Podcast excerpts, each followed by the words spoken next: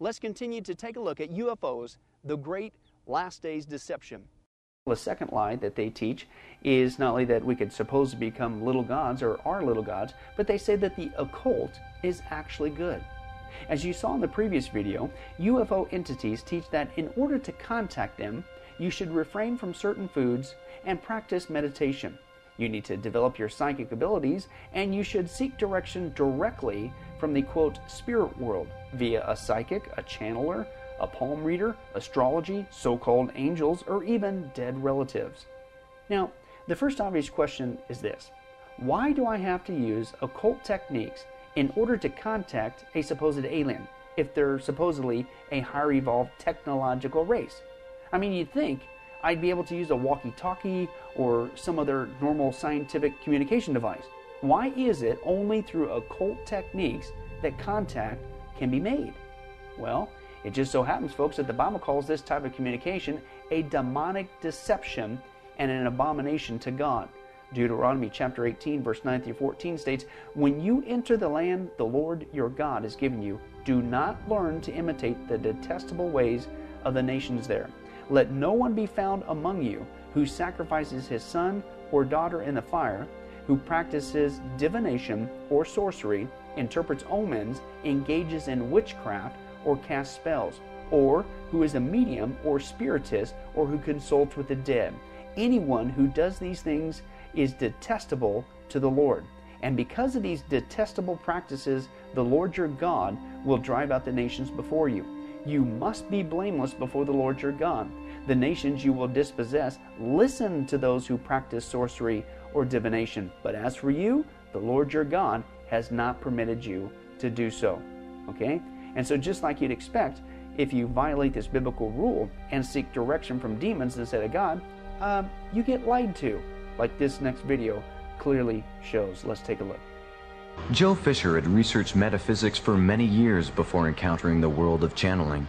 In his book, Fisher tells how he was invited to the home of a woman he calls Aviva, who claimed that there were entities from another dimension speaking through her. A small group of people gathered weekly to witness the various voices who would take control of Aviva. I was so impressed with the, the, the, the, the accents, the, the personalities, the, the different languages that were produced by Aviva in her trance state that I said to my friends, uh, among them several journalists, you've got to see this. You've got to come to this house and witness this for yourself, which they did. And the group uh, by me introducing people, by these other people also introducing other people, the group swelled to about, to close to 30 at its peak. He phoned up and said, uh, you know, I've found this group that meets on Friday night and, you know, you've, uh, it's just great and you've got to come and, uh, and, uh, and see what's happening. And I think, uh, you know, the intimation was that this was almost a secret society. And so you can imagine there was Aviva lying down on her Chesterfield with her little pink slippers pointed towards the ceiling, going into trance, and she would switch from one voice to another, that is, different guide, so called guide, speaking through her, as each different person in the room would speak, and they would go around the room. Different, and they would never introduce themselves. A voice would come out, and immediately the voice, the voice that she was producing, would change in accordance with the voice that asked the question. And and all of these these entities, these beings, were what we would call inside of her physical body. Um, we would see a lot of changes that would, would take over. It wasn't just the voices, but in being re relatively close to her as these beings were coming through, I could see the, the difference. I could see the characteristics of, of these, these entities as, as they came through. Her body uh, and, and particularly her face would, and that would change. Her eyes were closed. She couldn't see this. It was all done.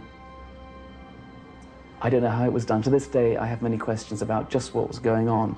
But all I know is that Laurence Olivier, on his finest day at the Old Vic, could never have produced this array of different inflections and voices and languages um, within a space of an hour.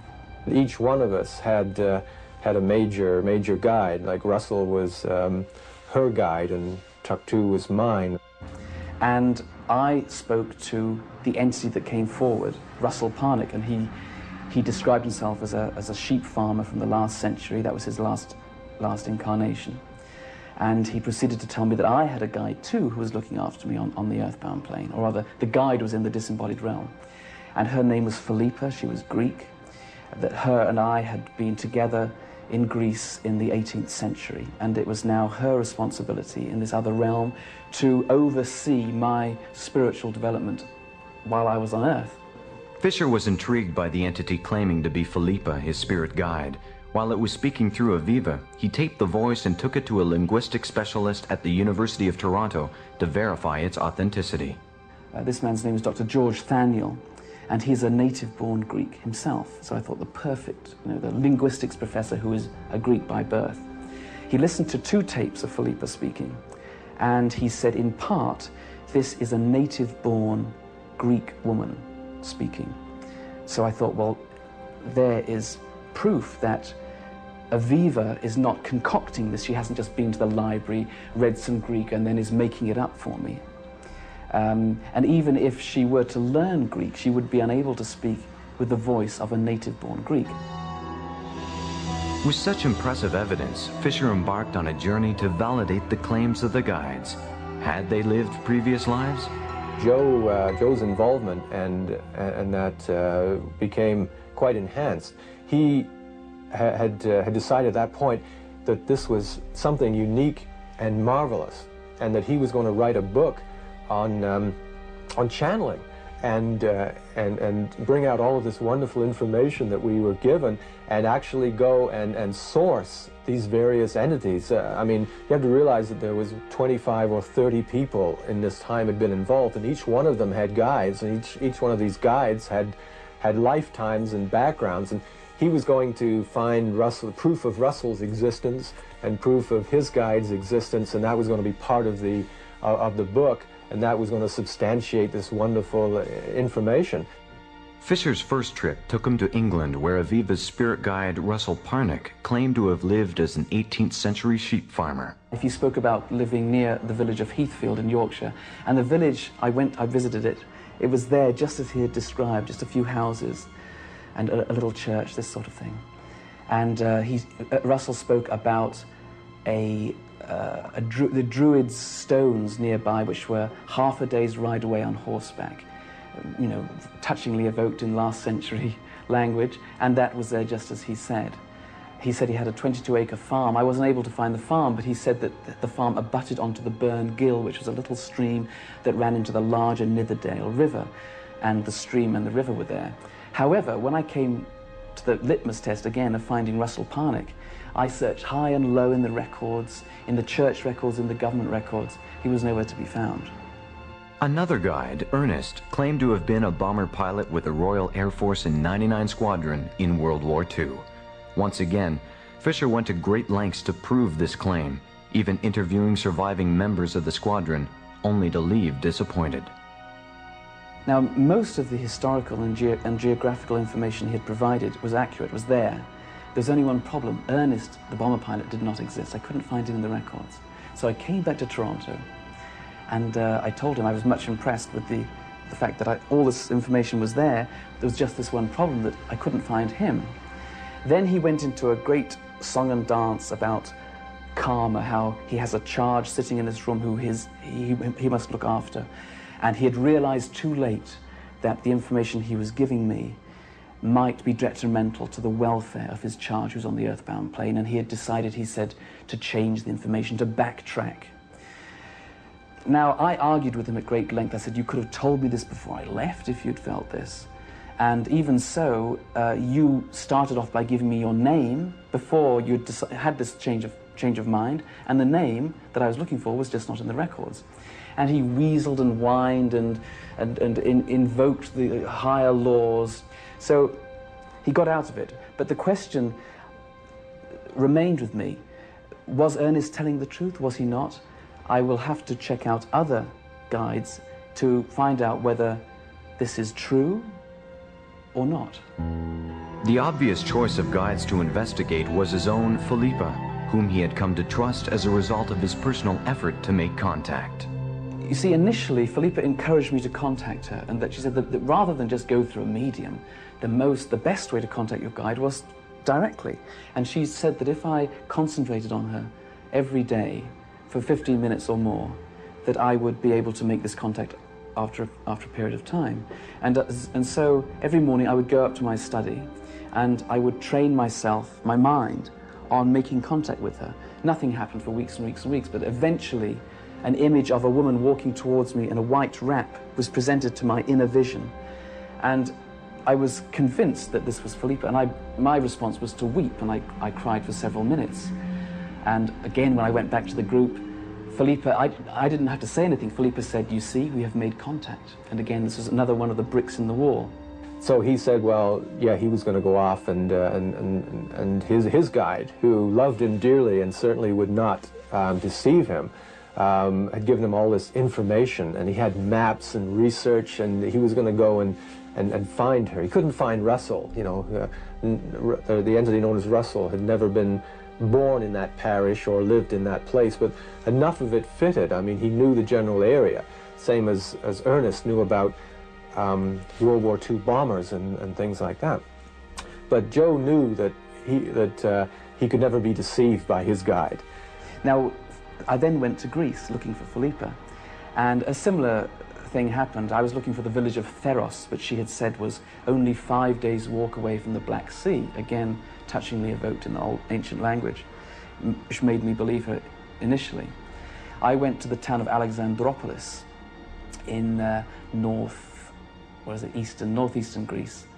And it was there that the, the, the, the, the edifice on which her testimony was based on, which was already crumbling because of the, the, the failure of, of, their, of her colleagues to, to pan out. Uh, I, was, I had expected Alexandropolis to be an ancient city based on Alexander the Great. And when I went there, I found that it, that it, it, wasn't, and that in fact, that Alexandroupolis was only built I think it was at the beginning of this century, at the end of the last century, and Philippa was talking about it having existed in her day, and this could not have been. So I, I carried on my search there, looking for more clues to her existence. But Philippa, even though her Greek had been uh, veridical, uh, Philippa too went the same way, and it was a wrenching disillusionment for me. Gee, no wonder God bans this practice. As you saw, he doesn't want people to be lied to and deceived by demonic presences, which again, UFO occupants just happen to encourage. I find that strange. But the lie number three is they say Christianity is bad. UFO entities teach that Christianity is the biggest culprit in uh, uh, the earth because uh, they're destroying the earth by teaching that man had dominion over the earth when the earth, they say, is actually a living being. And they say that we need to worship her, i.e., Mother Earth, and we need to change our ways or we will be destroyed. Really? Well, first of all, this is a, another age old fashioned pagan false teachings we saw earlier uh, called Gaia worship. But I don't know about you, I, I, I'm just so glad that nobody's fallen for this lie to worship the earth. Well, folks, actually, Mother Earth worship is spreading fast to almost every sector of society as well. Let's take a look.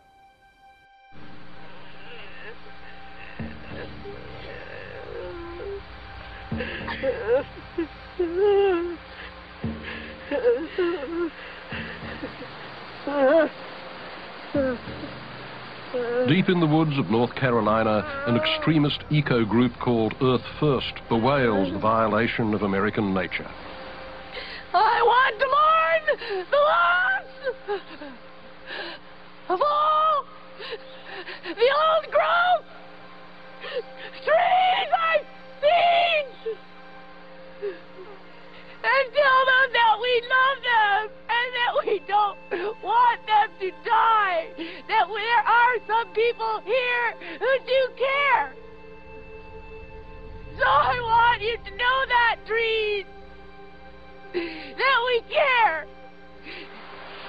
think we are deeply hurting in America.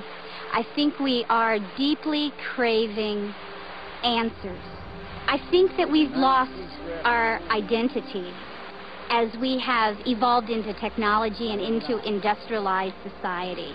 Bring me to this cathedral. Bring me to those guys. Bring me to this rock that has the most incredible life. That makes me feel alive. Mr. Tobin, why, why should we care about Earth Day or Mother Earth? Well, Mother Earth is the mother. She's the mother goddess. She's the one that we should be praising rather than raping. I mean, all of these people here today are here for one reason, because they're concerned about what's happening to the earth, what mankind is doing to the earth.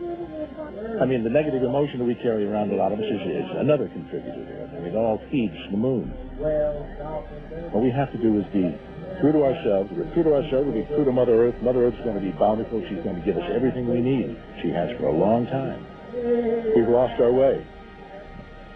The pagans used to know how to do it. And the Indians, some of them still remember how to do it. The earth is a living organism. We're killing the one we, we love the most, and she loves us. We've got we've got to praise our Mother Goddess. The women's movement today is being called the women's spirituality movement in great part. And that's because it's not just concentrating on areas of social and political reform, but it's looking hard and fast at spiritual reform. Women are gathering today in circles just as their 1960 counterparts did, in consciousness raising circles. But now they're not just knocking down that door to a man's world asking for entrance. Instead, they're looking at the myths, spiritual beliefs, religions, values, everything that runs our culture, everything that feeds our souls. We're going to take a look at the women's spirituality movement, as it's been called, by the women participating in it who are weaving new stories of a returning goddess. They believe she's back on the planet, alive and well, and she can do a lot for you. The goddess is alive. Magic is afoot. The goddess is alive.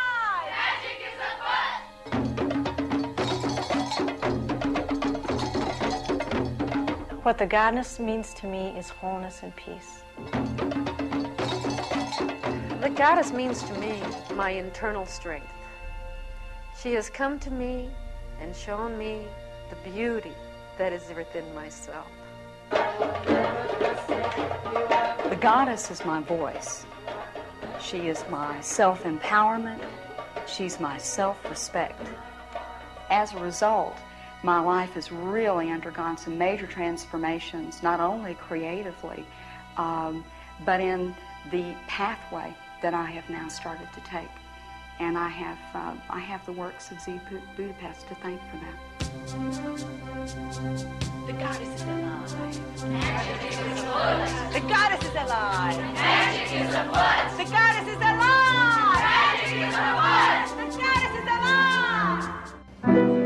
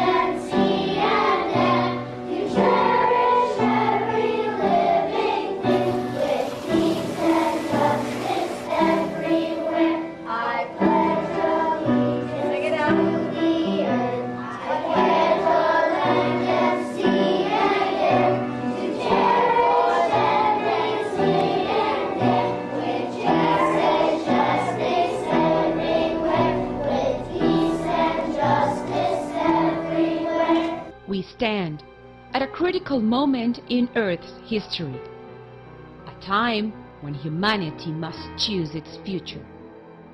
The dominant patterns of production and consumption are causing environmental devastation. Injustice, poverty, and violent conflict are widespread and the cause of great suffering.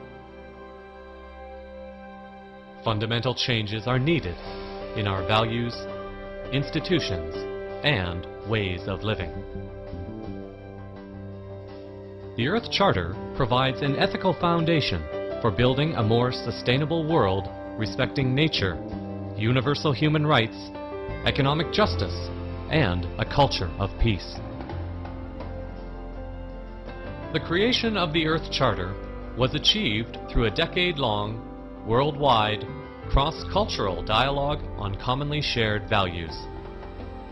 Beginning with the 1992 Earth Summit in Rio de Janeiro, Brazil, the Earth Charter drafting process continued gaining momentum at the 1995 Earth Charter International Workshop in The Hague, Netherlands.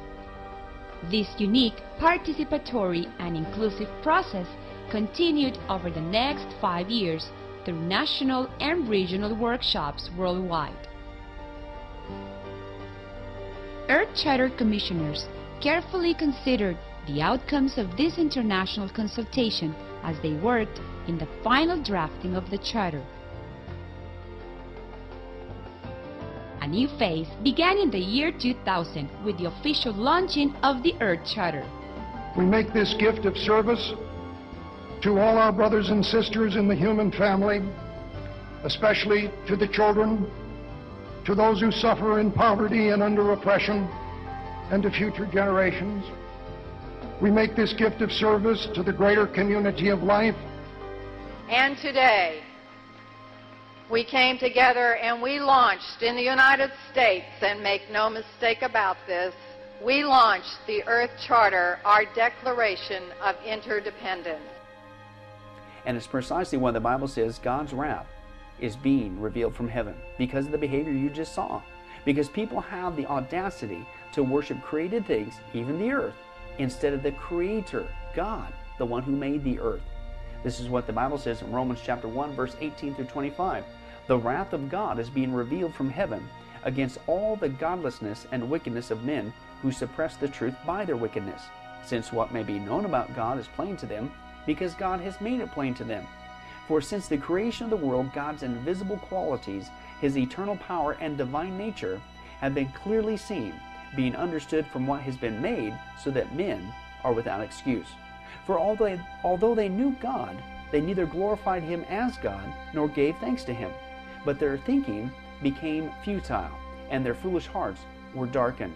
Although they claimed to be wise, they became fools and exchanged the glory of the immortal God for images made to look like mortal man and birds and animals and reptiles. Therefore, God gave them over in their sinful desires of their hearts to sexual impurity for the degrading of their bodies with one another. They exchanged the truth of God for a lie. And they what? They worshiped and served created things rather than the Creator, who is forever praised. Amen.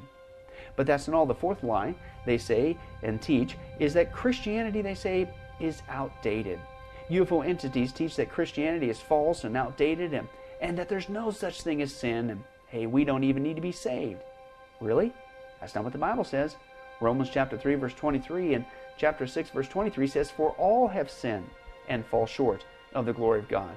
And the wages of sin is death, but the gift of God is eternal life in Christ Jesus our Lord. But the fifth lie they say is Christianity is not just outdated. Hey, they say Christianity is just flat out wrong. UFO entities teach that Orthodox Christianity has it completely wrong. They say that Jesus' real message was to teach us that each one of us could become Christ's. Really? Well, that's not what we saw earlier in the Bible where Jesus specifically warned about this lie. Let's requote that verse, Matthew 24, verse 4 through 5. Jesus answered, Watch out that no one deceives you. Well, what are they going to do? Keep reading. For many will come in my name, Jesus says, claiming I am the Christ, and will deceive many. And then, of course, not so shocking when you consider the source of these entities, the sixth lie uh, is they have come apparently all the way across the universe to tell us that the devil is a good guy. UFO entities actually teach that the devil, or Lucifer, is actually a good guy, and he's come here to free us. Really? Well, let me just share with you a few of the names of the Bible that's used to describe this so called good guy, i.e., the character of Satan. Here's what the Bible says He's the accuser, the deceiver, the evil one, the father of lies, a murderer, the power of darkness, the ruler of demons, the tempter, a thief who comes to steal, kill, and destroy, and of course, the wicked one. Hmm. Doesn't sound like a good guy to me. I don't know about you. But then, the, another big lie is number seven that all religions, they say, are the same. UFO entities would have you and I believe that all religions, except Orthodox Christianity, are of equal merit.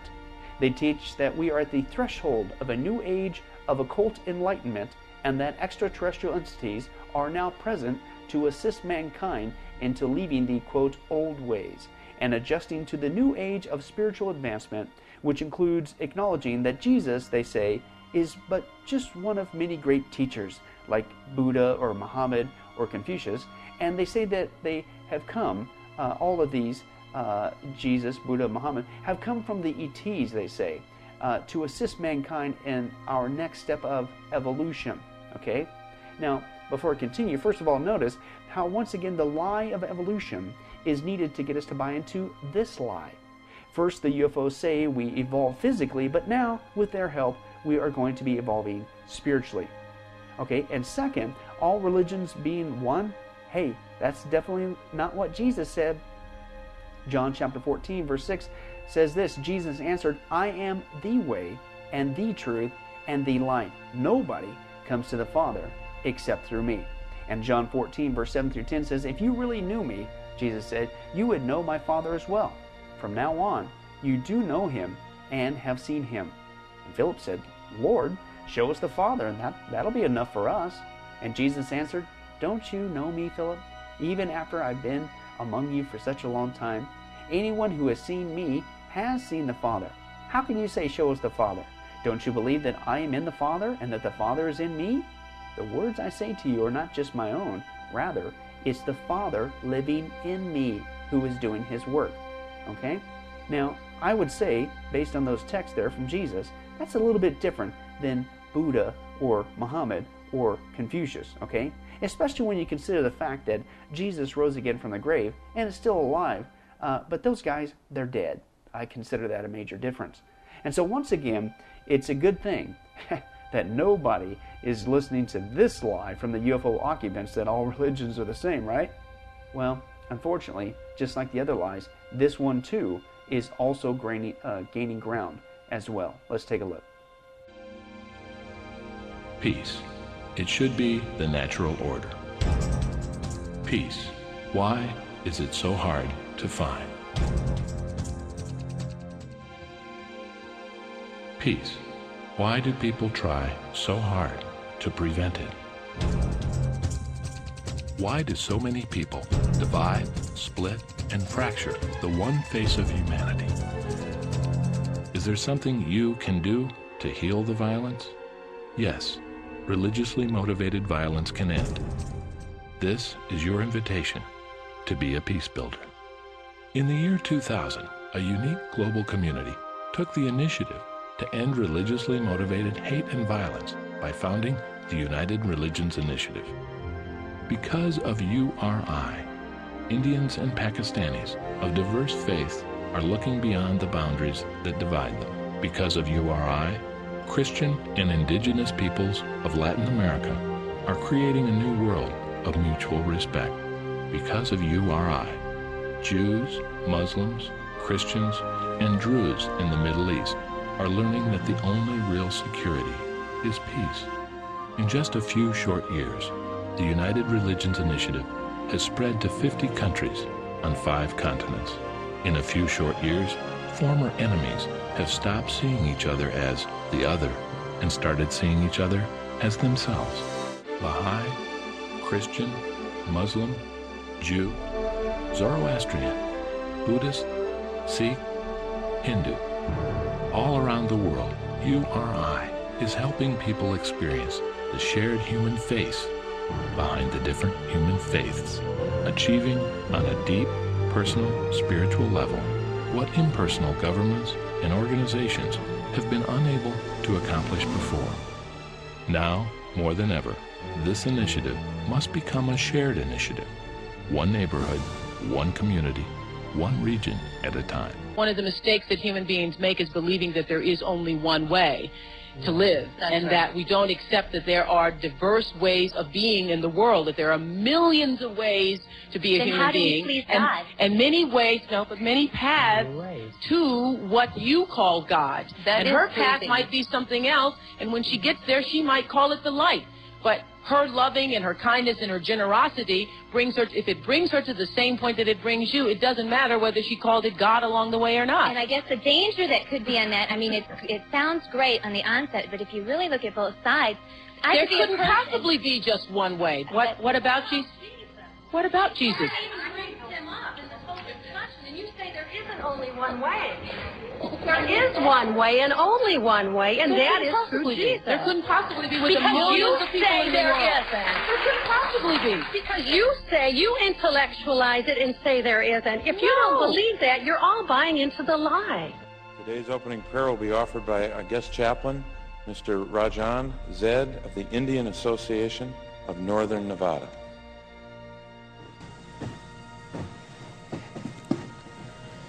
Lord Jesus, forgive us, Father, for allowing the prayer of the wicked, which is an abomination in your sight, to be offered. The Sergeant at Arms will restore order in the Senate. We shall have no other gods before you. You are the one true The, se- the Sergeant at Arms will restore order in the chamber. Let me ask some questions about faith, which is a tough subject to talk about. Do we all worship the same God, Christian and Muslim? I think we do. Does. We have different routes of getting to the Almighty. Do Christians and non-Christians, do Muslims go to heaven, in your mind? Yes, they do. We have different routes of getting there. The Vatican and the Roman Catholic Church. Its Pope is currently leading the greatest ecumenical movement in history in order to unite all religions under Rome's leadership. In 1986, Pope John Paul II gathered in Assisi, Italy, the leaders of the world's major religions to pray for peace. There were snake worshippers, fire worshippers, spiritists, animists, Buddhists, Muslims, Hindus, North American witch doctors. I watched in astonishment as they walked to the microphone to pray. The Pope said they were all praying to the same God and that their prayers were creating a spiritual energy that was bringing about a new climate for peace.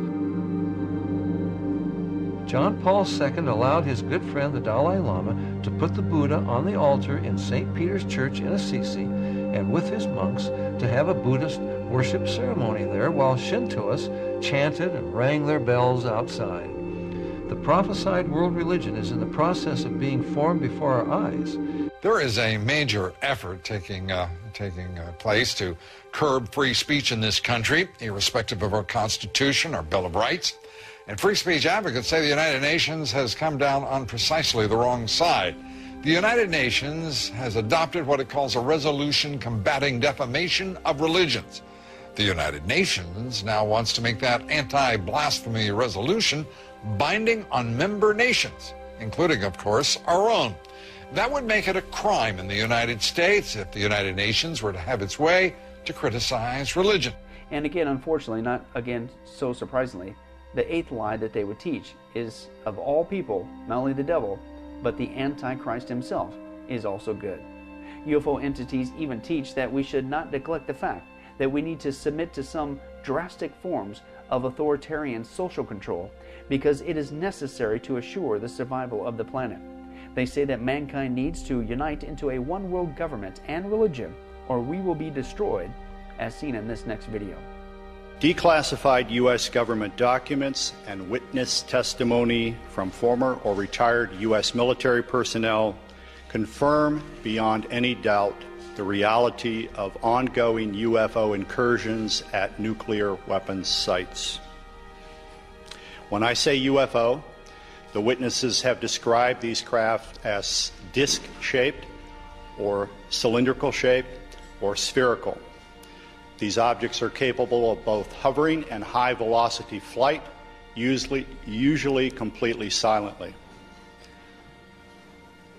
Over the past 37 years, I have personally located and interviewed more than 120 of these former or retired military personnel, all of whom report UFO incidents at one or more of the following locations nuclear missile sites, nuclear weapons storage areas, and nuclear weapons test sites in Nevada and the Pacific during the era of atomic atmospheric testing. I believe, these gentlemen believe, that this planet is being visited by beings from another world who, for whatever reason, have taken an interest in the nuclear arms race which began at the end of World War II.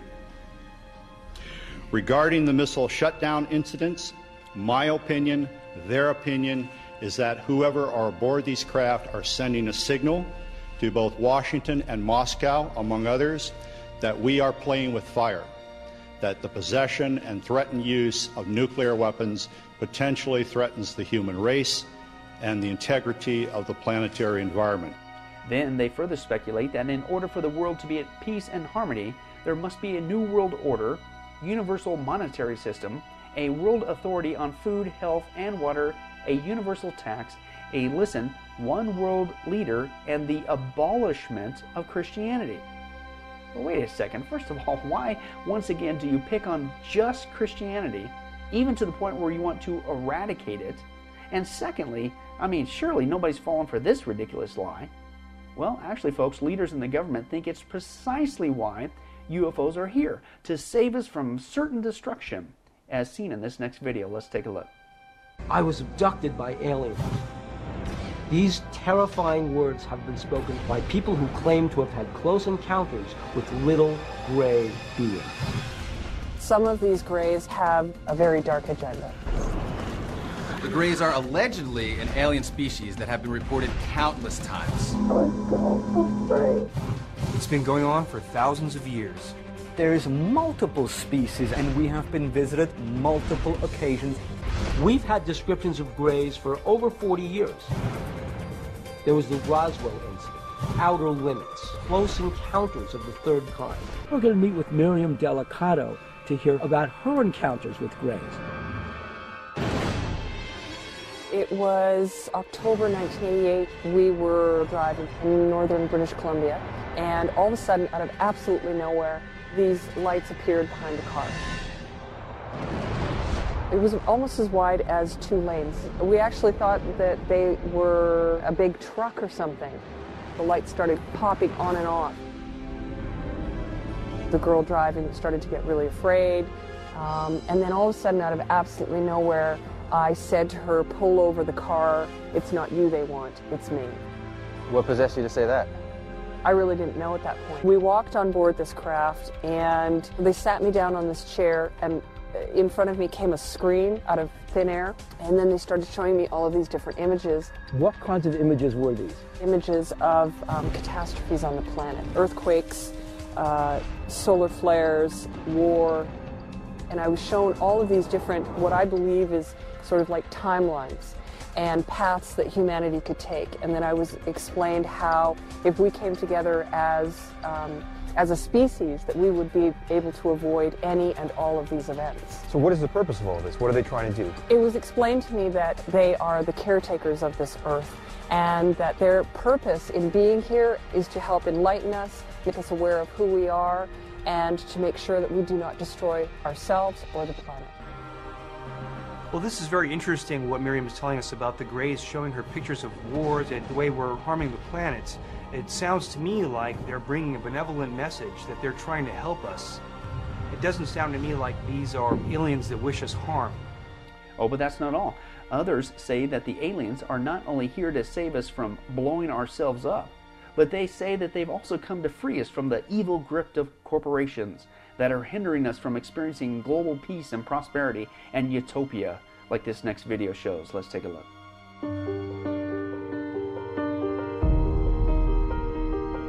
My name is Foster Gamble, and I have spent nearly a lifetime trying to figure out what happened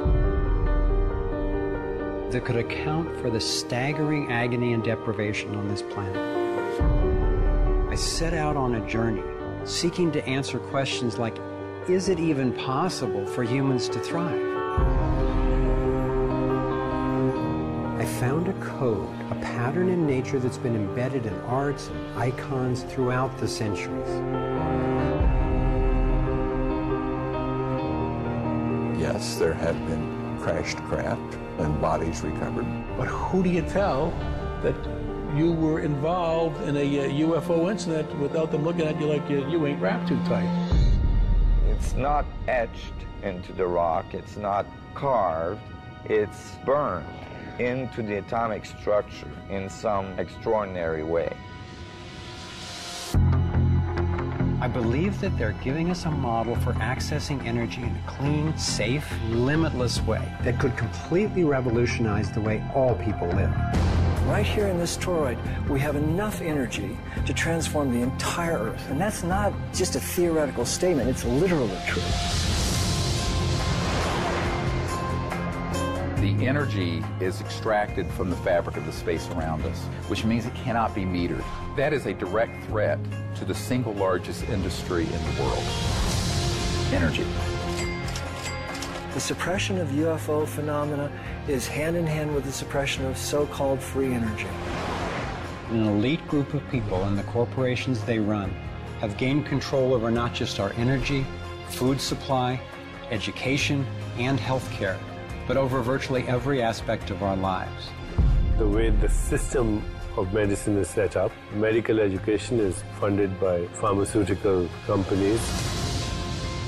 We have a privately owned central bank system disguised as a government owned system. There is no other agency of government which can overrule actions that we take. It gives them the ability to print money in a way that the insiders are protected and everybody else is trained. No matter where you go in the world, he who controls the money controls the world.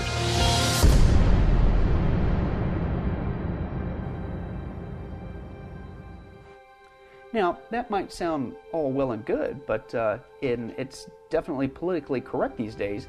But little do people know that these suggestions from UFO occupants to save our planet from nuclear threat and even evil corporations, and then submit ourselves to a one world ruler who will oversee a one world government, a one world economy, and a one world religion, just so happens to be what the Bible describes as the Antichrist kingdom that arises in the last days and gives birth to the seven year tribulation, which again, as we saw earlier, Jesus said is going to be mankind's worst nightmare. Revelation chapter 13, verses 5 through 9 and 11 through 17 states this The beast, or Antichrist, was given a mouth to utter proud words and blasphemies, and to exercise his authority for 42 months. He opened his mouth to blaspheme God and to slander his name and his dwelling place and those who live in heaven. He was given power to make war against the saints and to conquer them. And he was given authority over every tribe, people, language, and nation. All inhabitants of the earth will worship the beast, all whose names have not been written in the book of life, belonging to the Lamb that was slain from the creation of the world. He who has an ear, let him hear. Then I saw another beast coming out of the earth. He had two horns like a lamb, but he spoke like a dragon. He exercised all the authority of the first beast on his behalf, and made the earth and its inhabitants worship the first beast, whose fatal wound had been healed. And he performed great and miraculous signs, even causing fire to come down from heaven to earth in full view of men. Because of these signs he was given power to do, on behalf of the first beast or the Antichrist, he deceived the inhabitants of the earth. He ordered them to set up an image in honor of the beast, who was wounded by the sword and yet lived. He was given power to give breath to the image of the first beast, so that it could speak and cause all who refused to worship the image to be killed. He also forced everyone, small and great, rich and poor, free and slave, to receive a mark on his right hand or on his forehead, so that no one could buy or sell unless he had the mark, which is the name of the beast or the number of his name. Now, folks, come on. I don't think that's a coincidence. UFOs are helping prepare people with their false teachings to, to what? Of all things? To accept the rise of the Antichrist kingdom? Hey, that truly is the great last days deception. And again, stop and think about all this logically, okay? I mean, think about it. Come on, you came all the way to earth uh, just to what? To promote and help the rise of the Antichrist?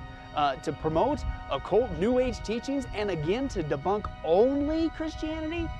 I mean, come on, you think you would come here to share with us some secret technology or, or help us with a cure for cancer or, or, or you know, since you're much more supposedly superior intellectual, uh, intellectual than us uh, and you're supposed to be higher evolved, why don't you do something like that? I mean, that's what you would uh, logically expect. But no, you come all the way supposedly across the universe just to slam Jesus, just to mock uh, and disrupt Christianity, and to discount the Bible and promote the Antichrist kingdom? Hey, folks, come on. That sounds demonic to me. And again, but that's not all. If that wasn't bad enough, then they had the audacity to teach that the seven year tribulation, which we already saw, Jesus said is going to be the worst time in mankind's history. They actually teach that that time period that is coming is not something to be concerned about. No, it's not something to be avoided. No, uh, don't listen to Jesus. They would actually say that the seven year tribulation is something to look forward to. Okay? In fact, let's take a look first at how the Bible describes this period, and you tell me if this is something we should be looking forward to. Let's take a look. Look at the events of the seven year tribulation according to the Bible. Of course, it starts off in Revelation chapter 6 with these sealed judgments. The first seal is the white horse rider, and at this point is going to be a global false peace. And then the second seal is the red horse rider, and all of a sudden there's going to be a global war on the planet. The third seal is the black horse uh, rider, and that's going to be a global famine across the planet. The fourth seal is the pale horse rider, or global death, and this is where one fourth of mankind is going to be killed either by the sword, or by famine, or by plague, or even by wild beasts. Okay? Then you have the fifth seal, and that's the altar of souls, and there's a global persecution taking place. Then there's the sixth seal, which is, quote, the beginning of the Great Tribulation. And this unleashes a global earthquake. A, the sun turns to black, the, the moon turns to red, asteroids fall to the earth, the sky recedes, mountains and islands are removed from their places, and there's a global fear of God's wrath. And people try to hide, but it's just not going to happen. And this leads, of course, to the next judgments, the trumpet judgments. This starts with the opening of the seventh seal, and there's silence in heaven. And there's the first trumpet. It's with hail and fire uh, fall on the earth, and one third of the earth and uh, the trees and all the green grass, it's all burned up across the planet. The second trumpet, there's a huge asteroid, and because of it, one third of the sea dies, and one third of the ships around the world are destroyed. Then there's the third trumpet, which is a blazing comet slams into the earth, and this causes one third of the rivers and fresh water to become bitter, and the text says that many people die. Then we have the fourth trumpet, and that's a, a solar smiting of sorts, and that's where one third of the sun, uh, sun, one third of the moon, and one third of the stars are struck. One third of the day and night are without light. You have the fifth trumpet, and that's where Satan releases demon hordes of locusts, and uh, people who take the mark get tortured horribly for five months. Then you have the sixth trumpet, and that's where four angels are loosed from the river Euphrates, and one third of mankind are killed in that single judgment right there. Now, again, keep in mind, one fourth has already been uh, killed. Now, another one third of the population of the planet is decimated, and this leads, of course, to the bowl judgments. Here you have the first bowl, and all of a sudden, ugly, painful sores uh, break out on the people who receive the mark of the beast. The second bowl, when it's poured out, all the sea turns into blood, and all, every single creature in the sea dies. The third bowl is poured out, and all the rivers, not just a third, all the rivers, all the fresh water turns into blood.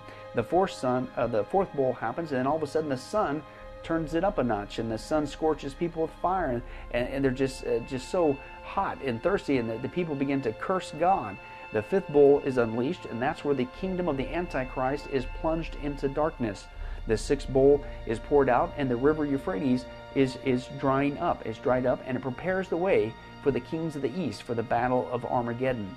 Uh, you have three evil frog-like spirits that deceive the whole world to dupe them uh, for the uh, to go into the battle of Armageddon, and these come out of the mouth of Satan, out of the mouth of the Antichrist, and out of the mouth of the false prophet. And then finally, the seventh bowl is poured out. There's a huge final pronouncement from God, and it simply says, It is done. And then the greatest of all earthquakes in the history of mankind occurs. The Bible says that every island, every mountain, everything is completely wrenched from its place. There's a new look for Jerusalem. It gets split into three. Uh, all the cities in the whole planet, every single one of them collapse. God pours out a cup of wrath for Babylon for all the things that uh, she did, and all the islands and the mountains on the planet, the Bible says, are gone. And then a massive hailstorm takes place. The hail, each hail of the hailstorm is about a hundred pounds apiece, folks. That's how bad it is. And then there's an angel harvest of the righteousness, and then there's the angel harvest of unrighteousness, and blood as high as a horse's bridle, which is about four feet deep, and it flows for 1,600 stadia, or for about two 100 miles. Now, folks, I don't know about you, but would appear to me, according to the Bible, uh, that time frame, the seven-year tribulation, what we just saw, and that's just a few of the characteristics. Uh, that's not going to be a pleasant time. That that's not something that uh, I personally uh, is would be looking forward to. Okay, yet that's exactly what these so called space brothers, these UFO entities out there, are saying. They say the tribulation period is going to be wonderful, okay, because it's going to help us evolve uh, as mankind spiritually so that we can create our own utopia and, and blessing here on the planet. In fact, here's what they have to say about that. They say climatic shifts, droughts, floods, acid rain and pollution, earthquakes, and volcanic eruptions, although severe, these changes will pave the way for a cleansing of the earth and a new relationship between earth and man. This will be the day of purification. Trees will die, cold places will become hot, hot places will become cold, lands will sink into the ocean, and lands will rise out of the sea. All the suffering going on in this country with the tornadoes and floods and earthquakes is carried on by the breath of Mother Earth because she is in pain. This battle will cleanse the heart of people and restore our Mother Earth from illness, and the wicked will be gotten rid of. Really? So, being left behind to face all these atrocities is a good thing, and only those nasty, wicked people will be gotten rid of? In fact, folks, here's one of their promotional videos encouraging us to think this way. Let's take a look.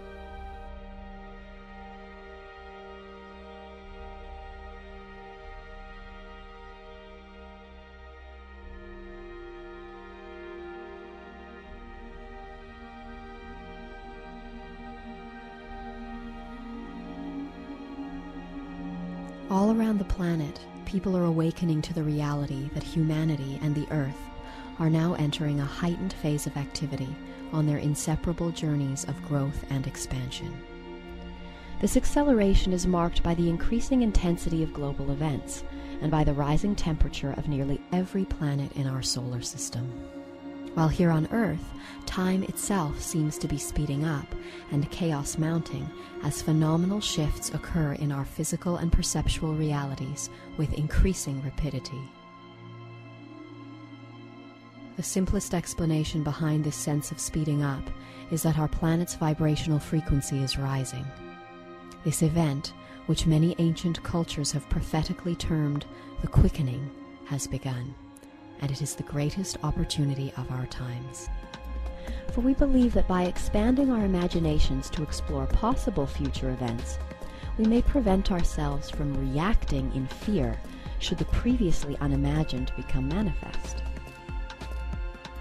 And as a result of having already experienced these events in our minds, we will be more centered and able to see the opportunities they present should they or something similar occur. And so, with this understanding of the power of imagination as a means by which we may navigate the unknown, this presentation will not only explore what sorts of events could occur between now and October that might lead to the end of the world as we know it, but we will also look at how such events, regardless of how challenging they may seem, could serve to bring humanity to a global experience of unity consciousness that would then lead us into a harmonious new existence and to our return to the long prophesied experience of heaven on earth.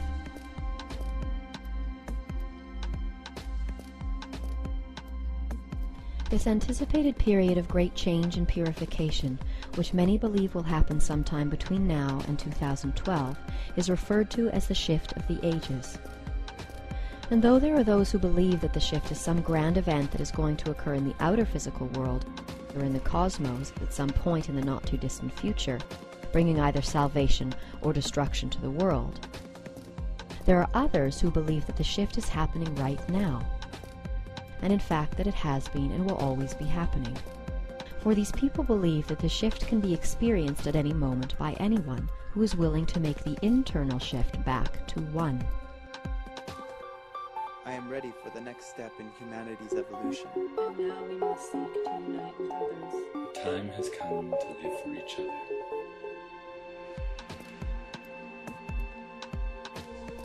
Let us now consider how the events that are set to unfold in the next few months could assist humanity in its evolution, from a purely material based perspective of existence to one more rooted in spirituality. As mentioned before, there are many people in the world today who, because of their focus on material success and survival, will not spare a second thought for their soul or spiritual self until they are faced with death, suffering, and the inevitable collapse of everything they have come to depend on in the material world. Thus, in accordance with the familiar phrase that it is always darkest before the dawn, it is our belief that in the coming months the world will be required to experience a level of death and destruction that will encourage its material obsessed inhabitants to return to a more spiritual based perspective of existence. And though it's understandable that the collapse of our material world and its systems could be quite a frightening experience, it is essential to understand here that those who learn to have faith in the spiritual purpose of these events will be given the tools and awareness that will allow them to face and flow through all of the challenges of the coming shift in relative grace and ease. And with this perspective, one may learn to move through the events of the coming months with a heart full of love and gratitude, rather than being consumed by hate and fear. And it is the power of this faith to bring us peace that is being referred to in the Hopi prophecy of the blue and red Kachinas, when it says, Life will get very perverted, and there will be little social order in these times.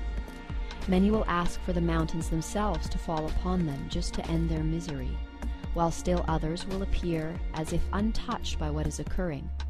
For they are the ones who remember the original teachings and who have reconnected their hearts and spirit. When the purifier comes, many things will begin to occur that will not make sense, for reality will be shifting back in and out of the dream state. Things unseen will be felt very strongly. There will be many strange beasts upon the earth in those days, some from the past and some that we have never seen. The nature of mankind will appear strange in these times we walk between the worlds, and we will house many spirits even within our bodies. After a time we will again walk with our brothers from the stars and rebuild this earth, but not until the purifier has left his mark upon the universe. So, wait a second. Um, being left behind to face the horrible realities of the seven year tribulation is actually a, a great thing? It, it, it's a badge of honor instead of this is the hand of God, this is His judgment?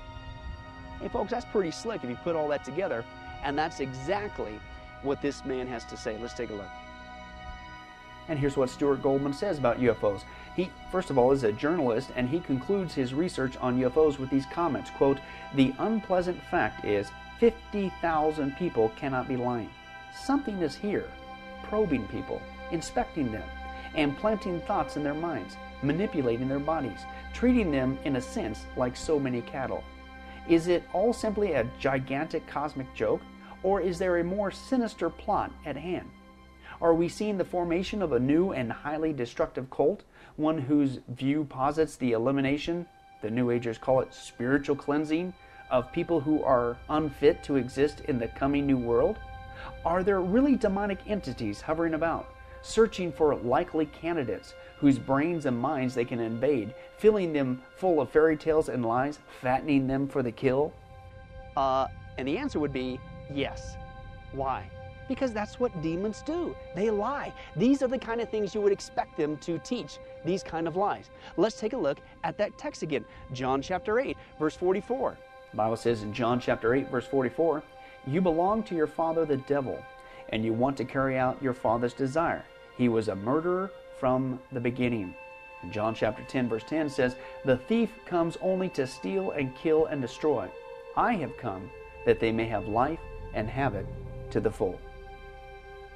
Folks, all these signs uh, of the planet experiencing increasing turmoil and unrest, uh, increasing earthquakes and destruction, it has nothing to do with mankind getting ready to evolve spiritually into this so called age of utopia. It was the signs given by Jesus Christ nearly 2,000 years ago that is telling us that his return is imminent and we better get ready because when he does, uh, it's not going to be uh, pretty as this next video clearly demonstrates.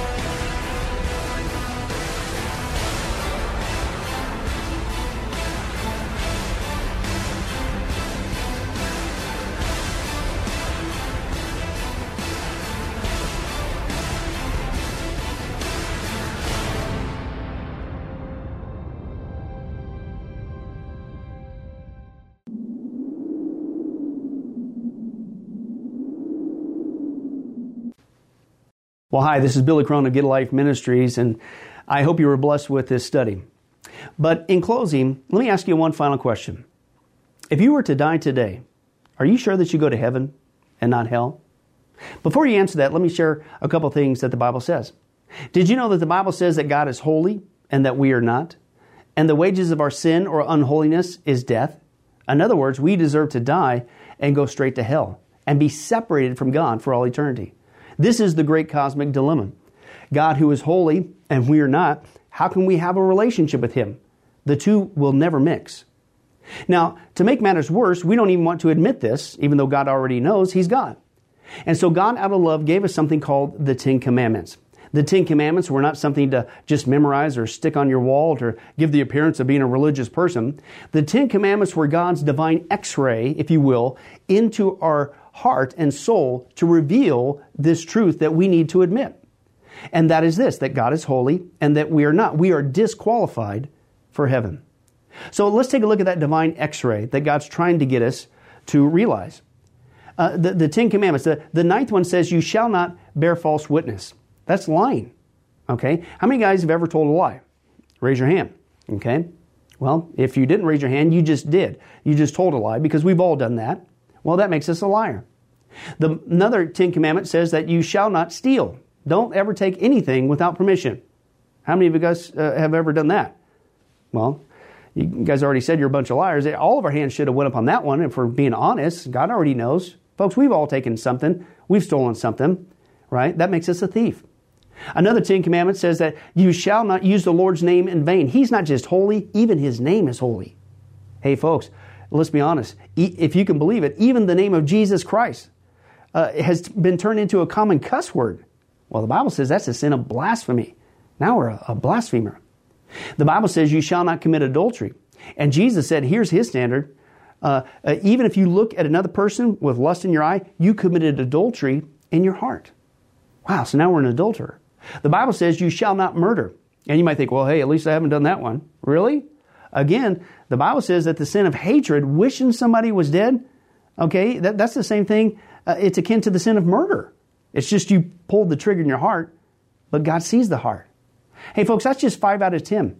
How are you doing? You still think you're going to get to heaven on your own? You still think that you're qualified, that you're holy like God, and you could bridge the gap and have a relationship with Him forever? I don't think so. I mean, what did we just see? You're going to stand before God, and so am I. We all are. And we're going to have to give an account for who we are. Hey, hey God, let me in. Uh, I, am a, I'm a liar. I, I'm a thief. I'm a blasphemer. I'm an adulterer. I'm a murderer. And the scripture is very clear, folks. Such people as these will not inherit the kingdom of God. We're in trouble. But, folks, here's the good news. The Bible says that if we would just admit that, that's the first step. To admit that God is holy, that I'm not, I'm disqualified for heaven, I need a Savior. If we would admit that and then ask for the Savior to save us. That, that's what God was doing with Jesus. God gave us His Son, Jesus Christ. He took the death penalty in our place so that we could be completely forgiven of everything we've ever done and be made holy through Jesus so that we can now have a relationship with God both here and now and forever in heaven. We can become qualified. You, the, the word that the Bible uses is a word called pardon. That God is willing to pardon us of all of our sins and crimes that we've committed against him and disqualified us that disqualified us for heaven right? Uh, and we've actually seen this work in real life. Uh, for instance uh, there's been people who have committed crimes gone to court the gavel's been passed the judge has said hey listen we all know you're guilty. Uh, you even admit you're guilty. And uh, for your crimes you're going to not just jail you're going to uh, await in jail to go to the death penalty and did you know that there actually is a way that somebody could get off of death row? It's called a pardon. The one in the authority, the governor, can grant what's called a pardon for that person's crimes, and they literally can go free. Not because of something they did, because the deeds are already done, you can't undo it. Not because of they tried to clean up their act while they were stuck in the jail cell, because that doesn't change anything. But simply out of mercy, the person who has the authority can give them a pardon and they can go free. And did you know it's actually on historical record that there have been people who have been granted a pardon from the death penalty and they've refused to take it. And so, even though the offer was there to be set free, they themselves still had to go to the death penalty. Folks, in a nutshell, that's what God's doing every single day with all of us this side of heaven. While you still have breath, you still have an opportunity to receive God's pardon. He's willing to forgive you of all your sins if you would just receive His pardon through Jesus Christ. Again, that's what He was doing on the cross. The cross was the death penalty of the day. But since we weren't there, and since we can't earn it, it's a gift from God, you have to receive that by faith. Reach out even today from your own spiritual jail cell, if you will, and say yes to Jesus and God's pardon so that you could be set free and go to heaven. The Bible says that if you will confess Jesus as Lord and believe in your heart that God raised him from the grave, you will be saved. Hey, folks, if that's you, don't delay. You may not even have tomorrow. Today could be your last day. Please accept Jesus Christ as your Lord and Savior. Confess with your mouth He is Lord. Believe in your heart that God has raised Him from the grave. And the Bible says you will be saved. Well, this has been Billy Crone of Get Life Ministries. If there's anything that we could do for you, our information and, and number will come up here shortly. And please don't hesitate to contact us. But remember, I hope to see you in heaven. God bless.